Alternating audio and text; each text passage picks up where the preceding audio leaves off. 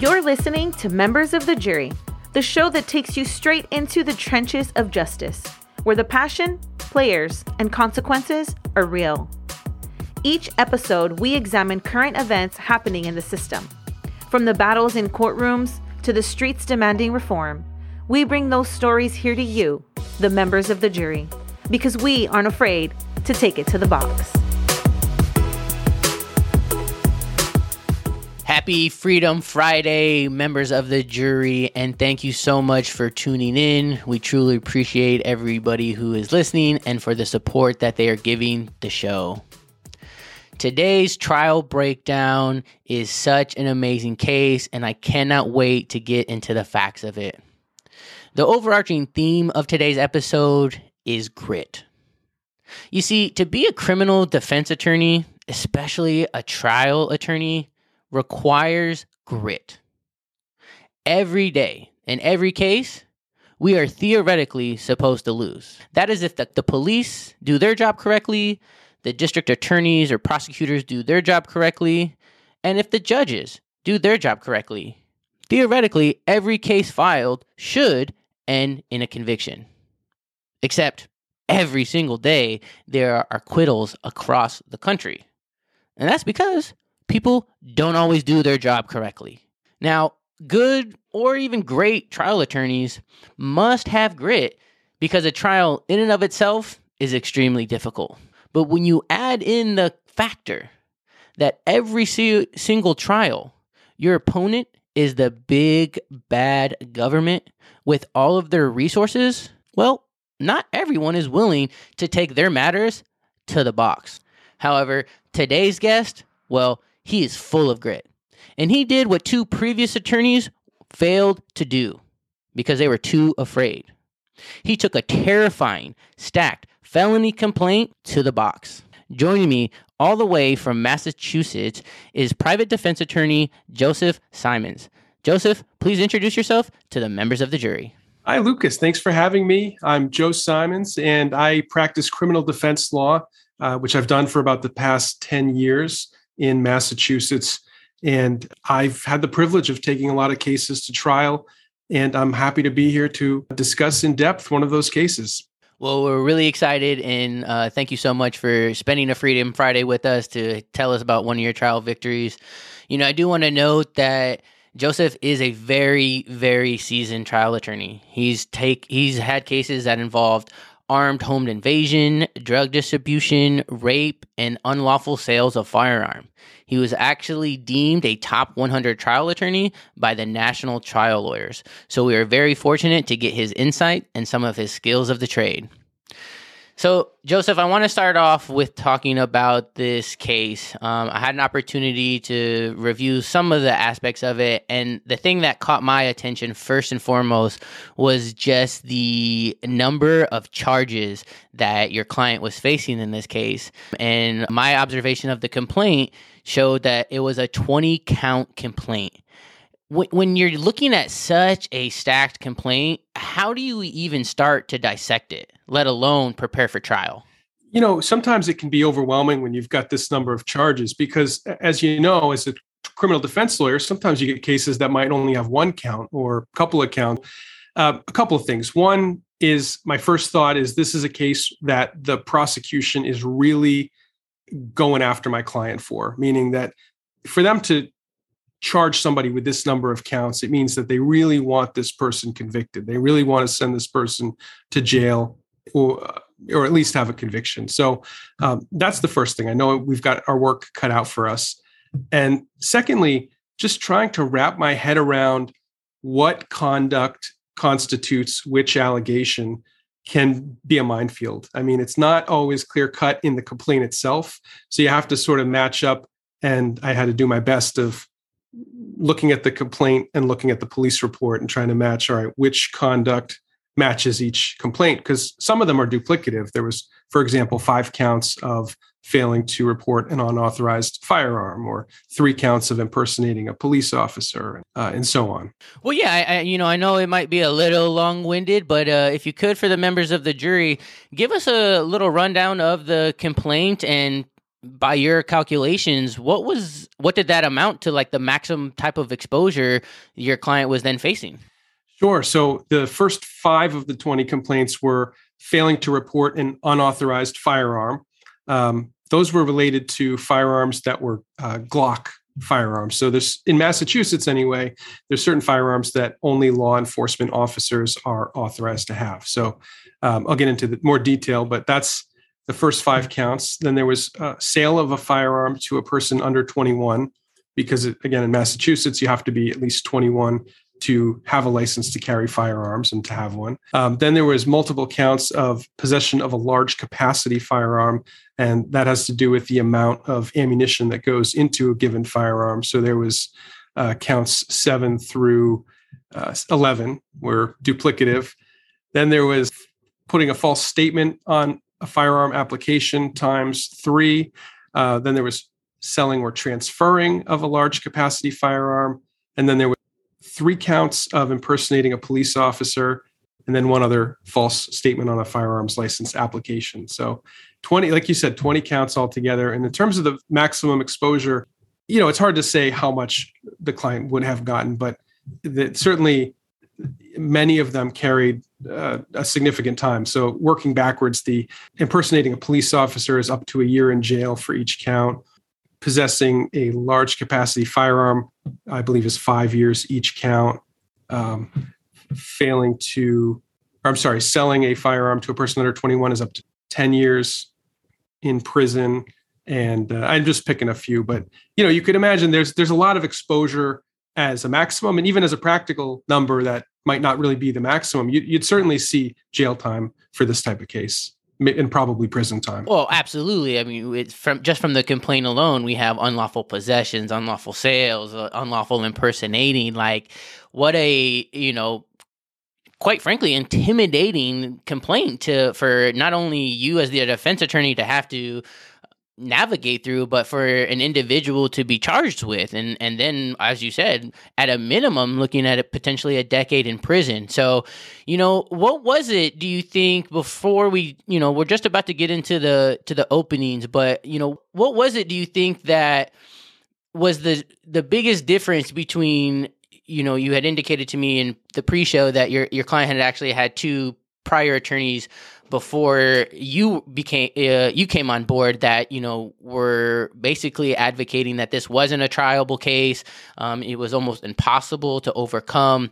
You know what were some of the things that you initially saw that you said no you know this is a matter that that can be taken to the box well you know first of all in terms of the intimidating part the client had never been in trouble before. This wasn't a repeat offender. This was a person who uh, was in his late 30s. He had a family. He had, you know, never been in trouble. So it's not just uh, an intimidating, but uh, first foray into the criminal justice system. And he was a person of color too, which I think played some small role in this. It's hard to say how tangible that was, but I, I think it did. And so, um, you know, when I looked at this case, the client had already been on his second attorney, and that's often a red flag that this might be a difficult person to work with. Maybe he doesn't like to accept the advice that reasonable counsel could be giving him. And this is a guy that I had only known as a constable. And in Massachusetts, what a constable usually does is serving paperwork. Oftentimes, it's serving complaints or serving divorce paperwork, and that's pretty much it. So I would have him, if I needed a subpoena served, I would have him serve subpoenas. And at one point, when we were just shooting the breeze and talking about court in general, he mentioned, "Hey, uh, I never told you this, but I, have got this case that I'm facing." And when he showed me, I was uh, very surprised because this isn't the type of person that uh, I would have expected to be in this type of trouble. So, anyway, he, he, what struck me about it is his conviction in his mind that he felt like he was being unfairly charged and had done the conduct that he was accused of, but that it didn't amount to crimes, that he had actually done a good amount of research on his actions before taking those actions. And whether or not it's advisable, he thought that they were lawful. And so he really felt so strongly that I took some time and listened to him. And he pointed me to statutes that I had never had any reason to look at, such as what is a constable in the first place. And so that really took my attention and um, that, that, that kind of hooked me in.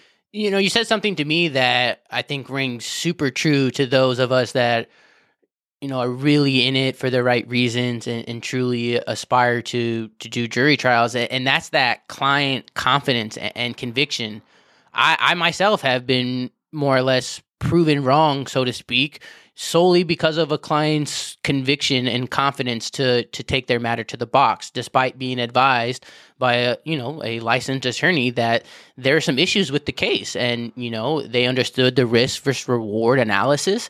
And ultimately it was their confidence in in just their acts so to speak or their own righteousness that that was very empowering. And even against counsel we've taken matters to the box and, and had success. So that can definitely be a factor that's a like you were saying, kind of initially a good telltale sign of of kind of what type of client you're interacting with. So I want to go ahead and start getting us into the trial. I, I could only imagine somewhat of the difficulties of just getting this trial prepped and ready selecting the jury um, obviously just hearing the again an intimidation of the complaint how you even overcome the jury selection process just from hearing some guy who's charged with this amount of crimes and in, in these kind of categories.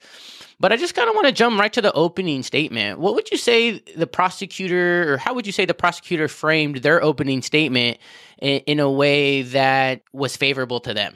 Yeah, I remember uh, when the prosecutor opened, and I felt like I was still as confident as you can be. I mean, I'm I'm there, I'm ready. But I remember thinking, oh boy, this is really a tough one to go against. He had in his arsenal the fact that my client had already spoken with the police and as you know, as a fellow defense attorney, that's something that usually makes it harder for our clients. Once they talk to the police, especially if they've been given their Miranda warnings, um, those statements are usually not helpful to them. So the prosecutor was able to basically go, you know, count by count and explain that you're going to hear that this client had already talked to police and basically admitted to most of the conduct that he was being accused of. And so that obviously hearing that having the jury hear that as the first statement, then the first advocacy was difficult to sort of overcome and really required a, a different type of framing than you would in a typical case where it's you know most cases you're trying to say your client didn't do the conduct this was a little different because it was more so trying to convince the jury that either he was able to do what he did lawfully or at least there was enough ambiguity that any benefit should go to his favor you you're right with regards to client statements. One, if you're a potential client or you find yourself in a situation, do not talk to the police. Ask for an attorney. You will not be able to outsmart them. I have had I've seen too many cases where clients think that they can outsmart the police or talk their way out of a situation and that just doesn't happen. In fact unfortunately in my opinion because nationally cops are able to employ what's called the Reid technique where they're able to legally lie to you we see time and time again how false confessions are or truthful confessions are then coerced to then amount to some type of, of criminality. And and exp- you're 100% right that when a prosecutor has what they believe is a, more or less of a confession they're going to put that potential or what they believe to be the confession on a pedestal and and slam that uh, time and time again to the members of the jury because they think that that is such such gold. So I'd be interested to see then how you rebutted their argument, since you had alluded to you really weren't contesting any necessary uh, elements of the facts, but more so you just saw a different legal approach to the analysis that should be done. How, how give us a breakdown on how you uh, explain that to the members of the jury. Sure. Well, it might be helpful if I give a little bit of a framework of what the the actual facts were of the case. So the client, as I mentioned, was a constable. And in Massachusetts, even though most constables only serve paperwork, uh, this guy, he was a smart guy. He also did tax preparation. Um, and then he, he became interested in being a constable. But he did a lot of research, and as did I leading up to the case. So constables predated police departments in Massachusetts. They initially were like the police. They would make arrests, they would enforce the law. And then, of course, police departments came into being. But the laws around constables stayed pretty much intact for hundreds of years. So in Massachusetts, even to this day, constables have the ability to effectuate arrests in criminal cases. They can transport prisoners, and then they can also make civil arrests for capiases if there's a civil warrants. And most people don't know it. I didn't know about it. Um, and as I'll tell you in a little while, the lead detective and even a ATF agent who was involved in the case didn't know it either. Um, so, but what this constable did is he created sort of a law enforcement agency. He, he collaborated with other constables in a nonprofit organization that he created, and he was the the chief uh, of that agency. And then he had some other constables working for him, including one current police officer in a nearby town who, on his downtime, served as a constable. And so, what this client did was one, he obtained weapons or firearms, I should say, that were law enforcement only. So in Massachusetts, Glock uh, pistols are only available to police officers or law enforcement agents. And because at least some of the statutes uh, count constables among law enforcement, the client had read the statutes and believed that he was allowed to consider himself law enforcement. And he actually procured these uh, multiple firearms from an out of state dealer. I think it was somewhere in Vermont, but he did it. He explained who he was. He never pretended to be a police officer. He did say he was law enforcement, but he said he was a constable. So he got these. So that was the basis for the counts of having the uh, firearms. Then he distributed them and didn't register them as a, as a person in Massachusetts solely you have to do it like if i had a gun i have to register it if i give you a gun and you're in massachusetts i got to transfer that gun and register it to you um, if you're a law enforcement agent, you you don't have to follow those same rules as long as it's within the scope of your job. So for him, he didn't do that, but he thought he was following the law. Um, one of those people who he gave the gun to was under 21. But if you're a police officer or a law enforcement officer, you're okay because it's within the scope of your job as a law enforcement officer. He even created this like piece of paper thin um, type of license. I mean, it was a complete creation, but he cited the right law. He's it said, you know, you are entitled to carry a firearm under this license that I'm authorizing you as chief of this law enforcement agency, and gave it to this. Uh, I think he was a 19 year old young man, and so that person had the gun. Uh, you know, so uh, it was duplicative, not duplicative, but they really hammered him like every single count they could find. They they charged him with. And with regard to impersonating a police officer, there was the procurement of the guns. There was a few other actions that he took that he did in his capacity as a law enforcement agency. And since the prosecution didn't believe he was a law enforcement agent, they found that this impersonation of a police officer seemed to apply uh, to him. So that's more or less the the overall facts. And so my opening statement really had to do with that this is a unique case. Unlike any case you probably see on TV or hear about, we're not here to argue that my client didn't do what he's accused of. We're here to determine whether or not he was able to do what he did lawfully. And so that was a really interesting opening to try to have to frame that um, and to ho- hope that the jury would keep their minds open as they were listening to the facts.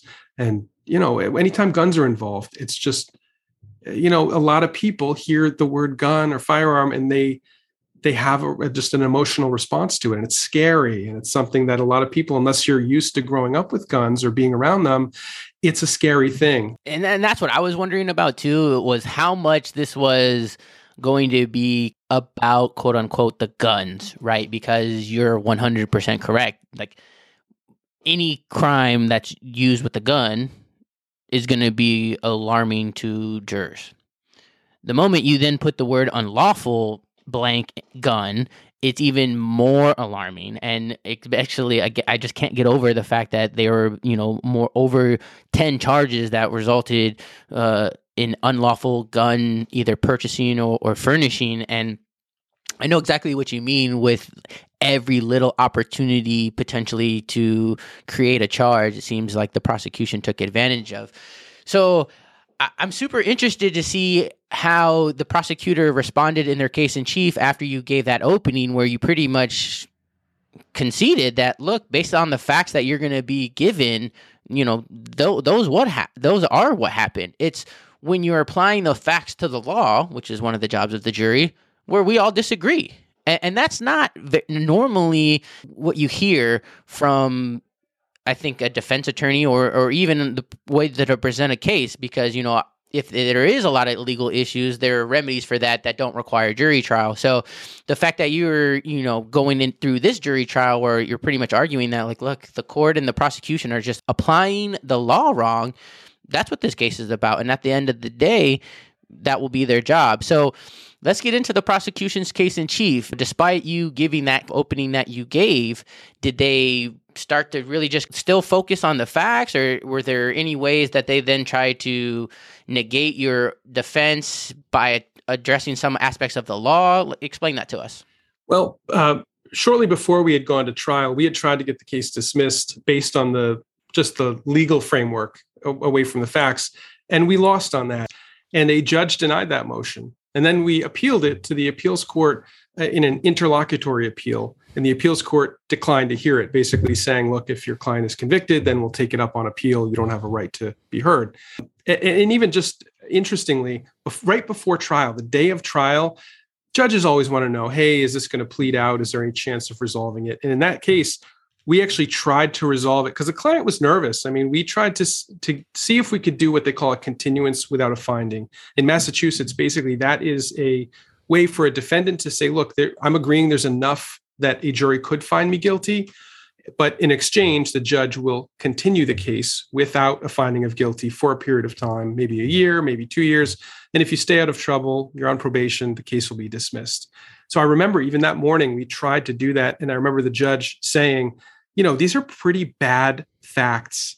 I can't imagine, even though your client doesn't have a record, I can't imagine giving him that benefit, although I I think he he may be a good person. These these facts are just too bad. So um, that made the decision a lot easier for the client. He, you know, then we went to trial. We went next door in front of a different judge, picked the jury, and and all that. So getting back to your point of or your question rather of how the prosecutor responded, given that we're conceding more or less the facts, he tried to bring out anything he could to whether my client was misleading. And he tried to make the the pitch that my client yes he did say he was a constable but didn't he also imply that he was a law enforcement agent? Didn't he sort of leave out that he wasn't a police officer and tried to make any sort of omission into a, a suspect move by the client?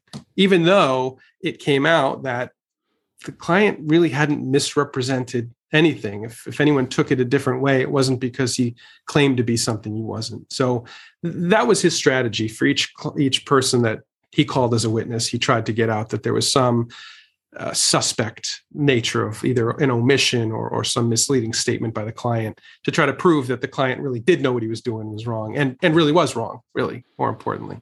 Now, I know you earlier you had mentioned a, a couple different people who who were essentially involved in the investigation what was like a short list or some of the more important witnesses that he did ultimately call at trial? Because as we know, not everyone who's involved in the investigation is ultimately called as a witness. Yeah, so th- that's a good question, and I, I think um, I can give you kind of a short version. Is one was the the young man who was 19 or so at the time who had gotten the firearm. So he explained the circumstances under which he was given the firearm and this piece of paper from the client to authorize the firearm. There was the there was a woman from the Criminal Justice Information Systems, which is a, the government agency in Massachusetts that uh, tracks firearm transfers and registrations to show that the client hadn't registered the guns as he would as an individual. The two main witnesses for the government was a state police lieutenant who was the lead detective or lead lead police officer, and then there was someone from the ATF, the uh, Alcohol, Tobacco, and Firearms federal agency, even though it was a state case who was involved in the investigation and testified. Um, so I, I would say those were the two biggest prosecution witnesses.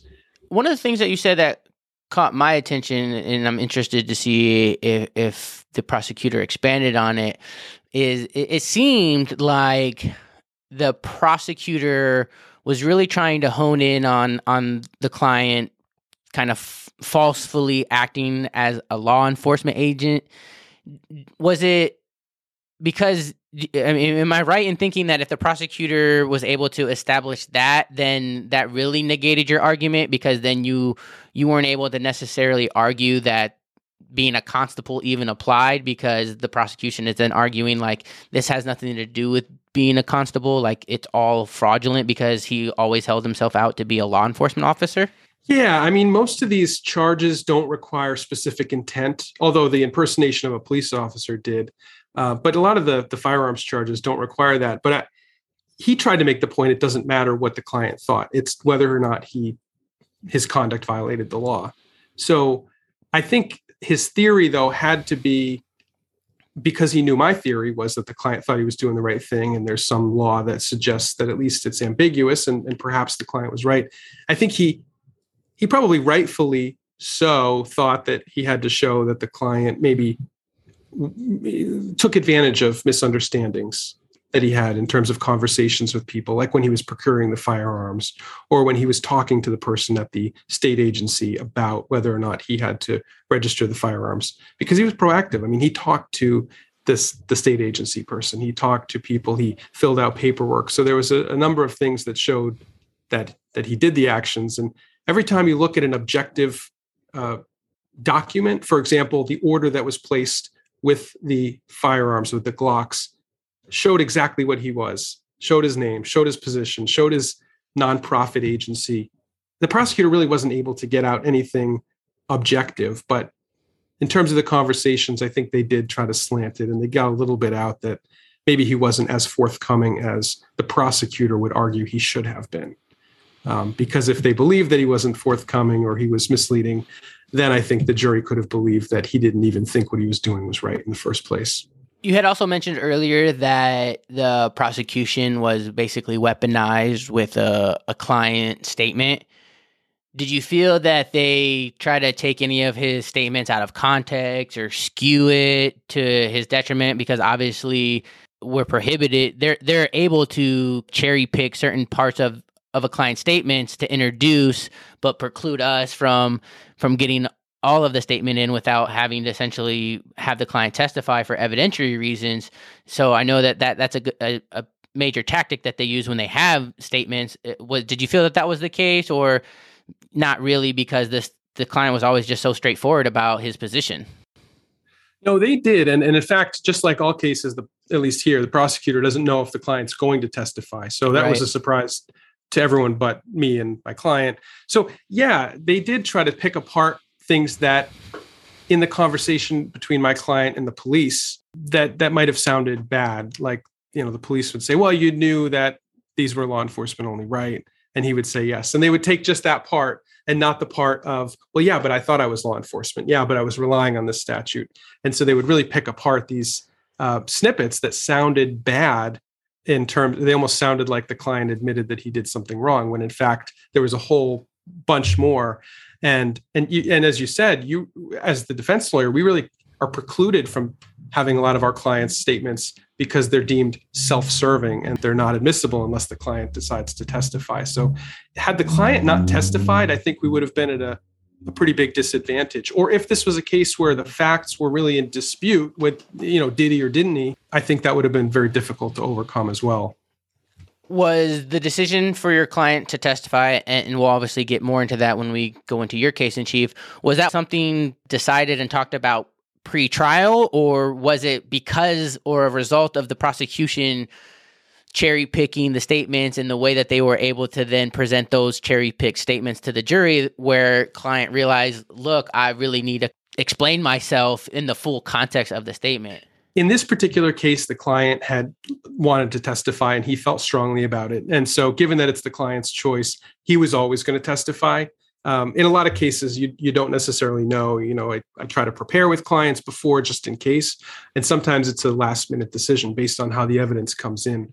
In this case, he was just felt like he needed to say his piece because he was so strongly that that he did the right thing and and that by the jury hearing him and, and observing him, they would, you know, I don't know that he would come across well. So he, in this case, he he knew from the beginning. That makes sense. And so then, let me ask you this. You know, again, going back to your opening and, and us establishing that we're really kind of taking a very unique approach to defending the case. How did you think the cross examinations went? Did you think that there was any points of like real adversary or contention? And and what, if anything, was most surprising from the prosecution's case in chief or any of their witnesses? Uh, to the first part of the question, I think in terms of the my cross examination, the the two biggest surprises I had, and I think the two points that landed quite a bit were the lead detective and the lead uh, the ATF agent, both of whom were you know seasoned veterans of law enforcement and had been invested many hours into the case. Uh, neither of them knew much about constables. And since part of our theory was intertwined with what constables could and couldn't do, I was surprised when I asked both of them individually isn't it true that constables are considered law enforcement under you know X uh, statute? And I think one of them may have known that, one of them you know didn't know it and the one that knew it i think that's tried to differentiate well that has to do with some other set of statutes that don't really apply here um, but then there's there's a lot more specific statutes and neither of them knew for example that constables were allowed to make arrests in criminal cases or that they could transport prisoners or that they had certain abilities that uh, exceeded what police of officers are allowed to do, which went to my theory that constables were law enforcement and thus able to do a lot of what my client did. So I was just surprised, given that they were so invested in the case and the prosecution was so invested and charged him with everything they could think of. I think those two points really uh, were surprising to me, and I think they hit the jury with, well, wait a minute, they, they, these guys don't even know, and maybe there's some, maybe there's something to to what the defense is saying. I have to imagine that that had an impact on the jury. I, I mean, law enforcement officers in most criminal cases are are deemed, I think, to more or less be, you know, always the star witnesses for the prosecution. They're supposed to you know know the most and, and be most familiar with all the facts and the charges. And and I think that's a great example of how simply being trained to enforce the law is not the same thing as knowing the law. And, you know, that's why Joseph is paid the big bucks. That's why, you know, there are constitutional rights to have a defense attorney at all stages of a criminal proceeding because there is a distinction between knowing the law and enforcing the law. And, you know, again, that goes back to my original point with ensuring that everyone does their job correctly. And this has just been a breakdown as to how, even though everybody thought that they were doing their job correctly, they actually weren't. And, you know, we see that time and time again where things that are done for just long periods of time and just kind of status quo, how those somehow get anointed okay but just because something is done for a long period of time doesn't mean that it is actually lawful and doesn't mean that it's okay.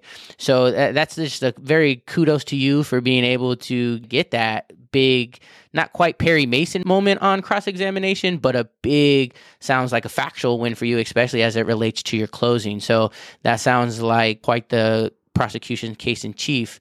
Let me ask you I know that you said that pre trial you had made a motion to dismiss. In Massachusetts, are you able to, or are you awarded an opportunity at the midpoint to also ask for the case to be dismissed based on the evidence that have been, been presented at that point? And if you are, did you do so in this case?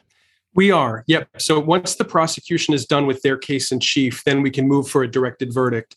And so in this case, I did move for directed verdicts as I do in most every case. Um, and most cases, the judge rejects it and says, look, it's a matter for the jury. But in this case, I think we got three out of the 20. There might have been one dismissed prior to trial. So it might have been 19 that went to the initially. But I think we got three. The, the impersonation of a police officer counts were directed out. So that means that they were the judge found my client not guilty without even having to have us put on a case or go to the jury because there was just no evidence that he purported to be a police officer. Yeah. None at all.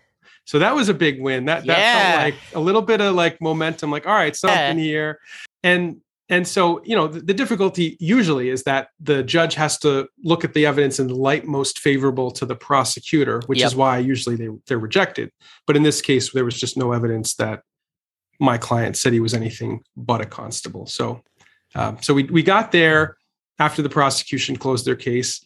And then the next thing is we we determine whether or not we put on a case. Well, uh, that is so. That's such amazing. Yeah, I mean, you're totally right. That like taking judges rarely grant that motion for a directed verdict, but in cases when there are multiple counts, that can have a a subliminal huge advantage. I, I think because in jury selection, the judge, at least in my jurisdiction, the judge always reads the complaint as filed to the jurors just to see if on its face any juror it doesn't think that this is the case for them just based on the nature of their charges. And so they're told on the onset how many total charges there are.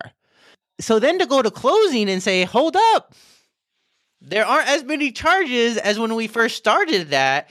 I think it gives a little nod to the defense.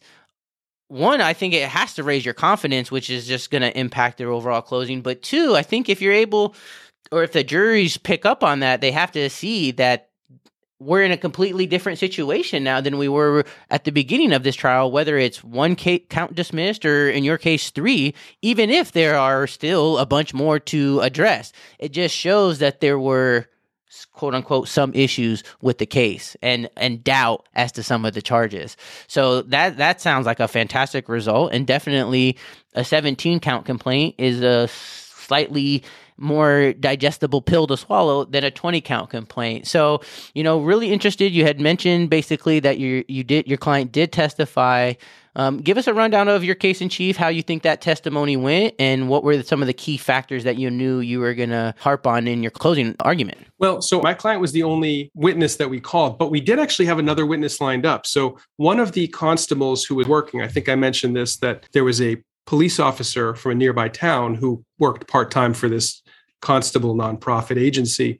And we initially had him ready to testify. He was going to testify that he worked with the agency. He was going to testify that he had one of those Glocks. Even though he was a police officer, he believed that he and his fellow constables were able to have those Glocks. He knew about it. He took no adverse action against any of his fellow constables for violating the law by having those Glocks or by doing any of the actions that my client had also done. But right before he was about to testify, there was a break. And the prosecutor actually brought this up. He said, Judge, I think that one of the defense witnesses may have a Fifth Amendment right. Can we appoint him counsel? I don't know how it works in, in your jurisdiction, but in mine, when either side brings that up, the prosec- uh, the judge will usually there's a duty attorney, somebody who's there assigned for the day to take cases, and that person will take witnesses and they'll determine whether or not there's a potential Fifth Amendment privilege that by testifying, could this person be incriminating themselves? I thought nothing of it because, again, my client was so confident, and our whole theory was that he did nothing wrong. However, the attorney who was appointed, after reviewing everything, he determined there was a Fifth Amendment privilege. And that witness, despite being so aligned with us and, and my client, he ultimately apologetically said, I, I can't waive my Fifth Amendment. I, I value my career and I, I just can't risk potentially putting myself in jeopardy of getting charged. So that was a big blow actually to us because he would have been the only other witness and he would have been a strong witness as a police officer on our side. I felt like that was going to be huge. I could see that. I, I could totally see that again because now, how, how do you not argue that there's reasonable doubt when you have law enforcement on one side saying one thing and law enforcement on the other side saying something different?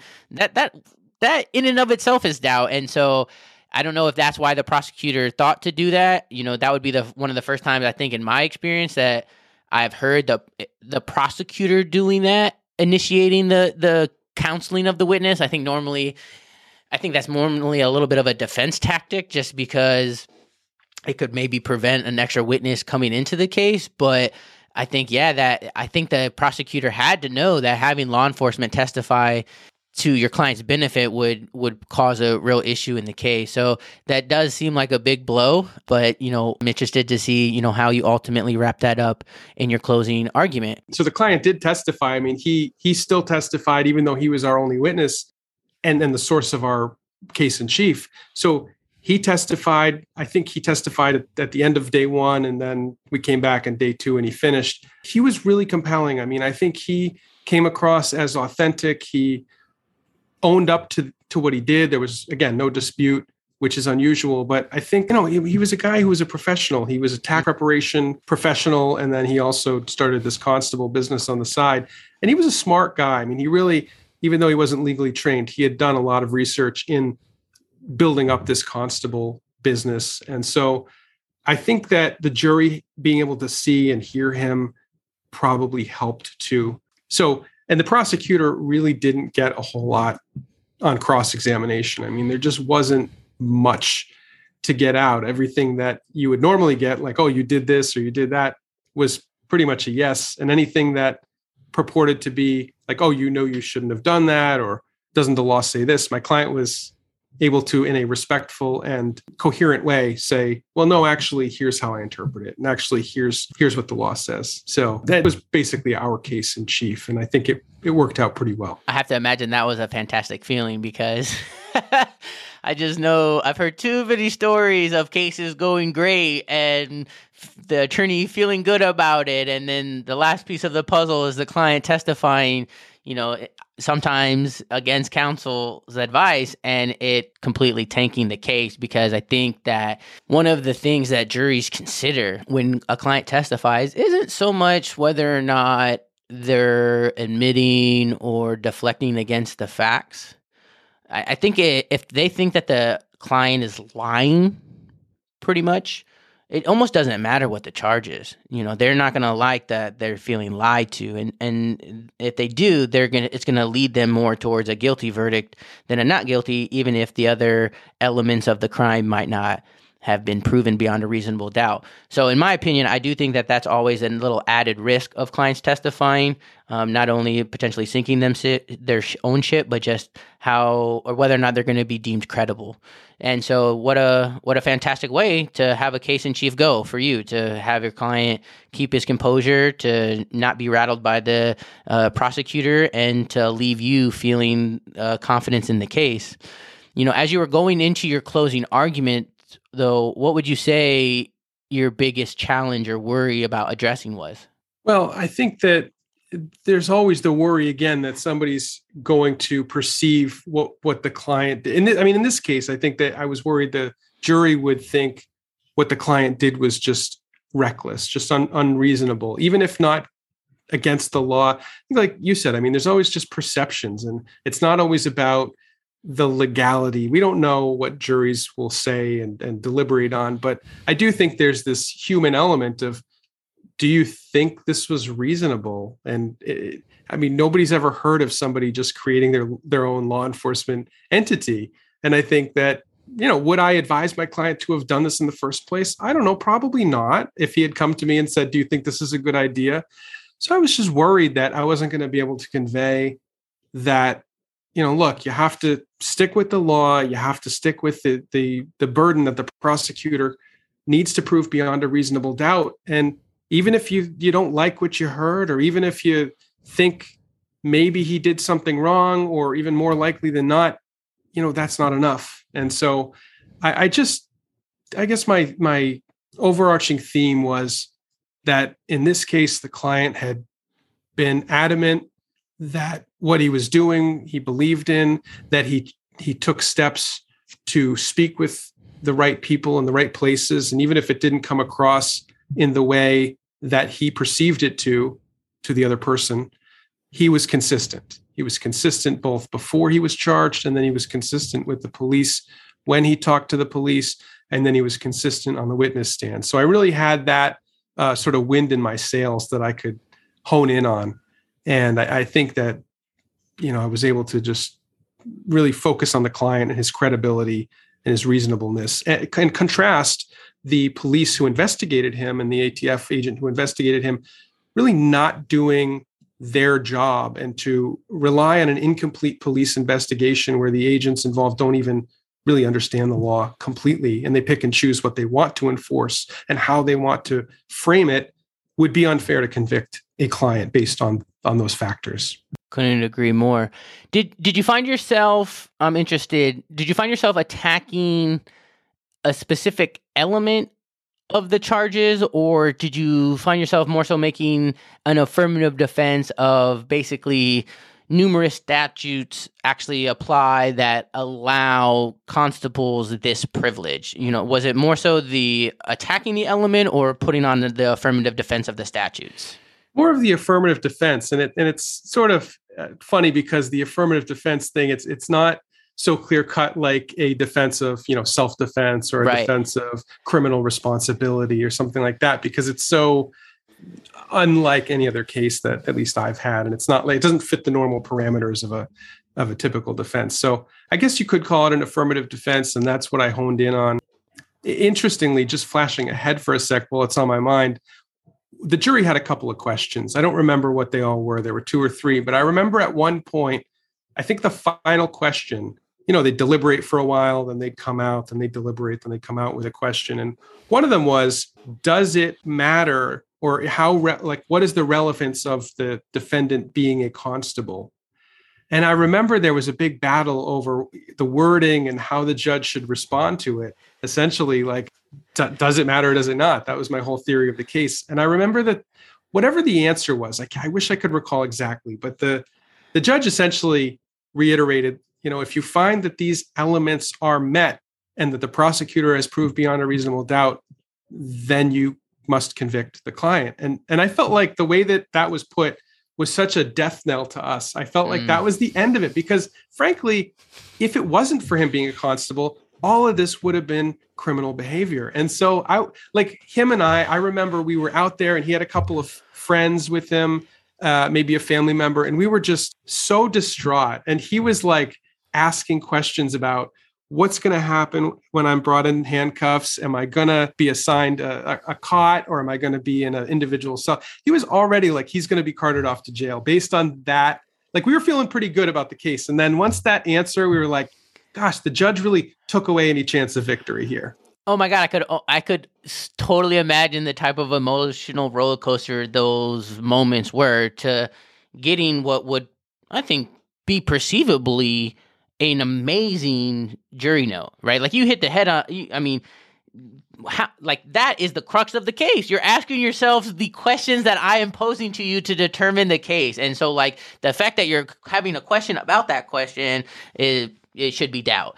Um, but yeah, you know the the limitations that we have in the ability to respond or what the response is to jurors can have huge impacts as to then how the further deliberations are done. And so th- that's unfortunate that obviously I, I think that, that that does sound like a very act, pretty like hands-on answer. I, I think, you know, a lot of judges try to almost answer the questions hands off. Like the response will be like, you have everything that you need to consider.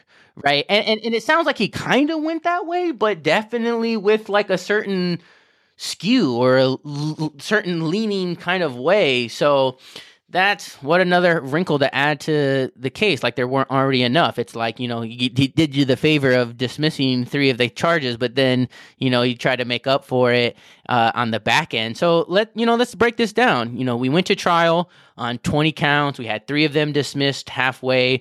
Sounds like the jury deliberated for a couple days, which I think in in a high volume type of complaint you you want because it just is inherently means that they're spending a, a good amount of time on each charge. After the jury did the deliberations, what was the final tally of the verdict that they returned?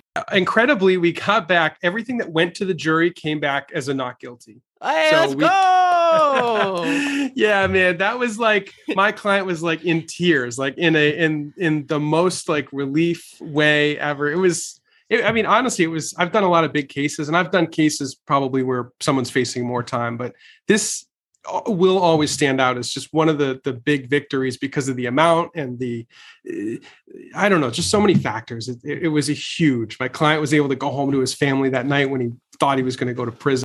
it was huge. Again, what an emotional roller coaster to you know have it feeling like a good case, and then having that devastating response to you know still just the the horror of the complaint itself. You know, Joseph, that is a fantastic verdict. I know your client is and was extremely impressed with your advocacy. I'm impressed just hearing about it after the fact.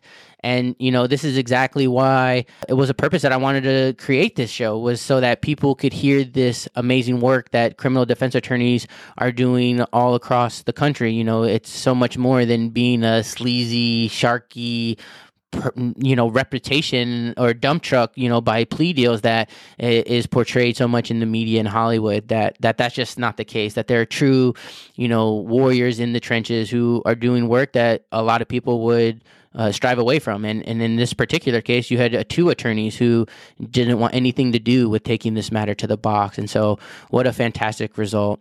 You know the last question we end every episode with is we get allow our guests to explain to the members of the jury what is the significance of taking a matter to the box? The significance, I think, is is one testing the government's strength of the case. I mean, if you don't go to the jury, if you don't take a case to trial, you're relying on the police and, and their reports, and it's always one-sided. Not to disparage anybody, but you know, the police obviously have a job to do, and they often will take a complaint, they'll take somebody's say-so, and they'll just investigate uh, on what they said. They, they won't always check with other witnesses. They won't follow up with leads. I can't tell you how many times I've gotten police reports where I think in my mind, geez, well, why didn't they ask this? Why didn't they see if there's surveillance? Why didn't they do this? Why didn't they look at receipts or whatever? And so I think that it keeps the police from, you know, intimidating people into taking pleas for charges that are either inappropriate altogether or that are overblown. And I think that eh, every day there are innocent people that are charged, but there's also people that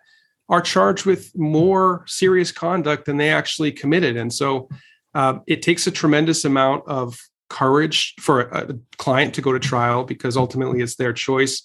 And I think that having people like you and me and, and a lot of our colleagues who are willing to take it to the box is so important because it, it's easy to plead out. It's easy to say, look, let's make a deal, let's try to mitigate. And that's appropriate in some cases. It certainly is. But you have to be willing to take the cases that should go to trial to trial. And when a client wants to go to trial, you got to be sharp and you got to be you know willing to have that um, drive so that you can keep the experience alive. And I think it actually helps give you a little bit more uh, weight when you're talking to a prosecutor. If they know that you're an attorney that's willing to take, take cases to trial, then I think you're serving all your clients better, even the ones that take plea deals, because the prosecutor knows that you're not a pushover. They know that you're not just going to accept anything that they offer. And so I think that you're serving everybody by going to the box. I couldn't agree more. And I think next time you go against that prosecutor and you offer him a continued diversion as opposed to a complete walk, he might reconsider that how they treat that case. case. That's right. so uh, again, Joseph, I really appreciate you coming on spending a Freedom Friday with us and, and sharing just an amazing trial story. Uh, and just thank you so much.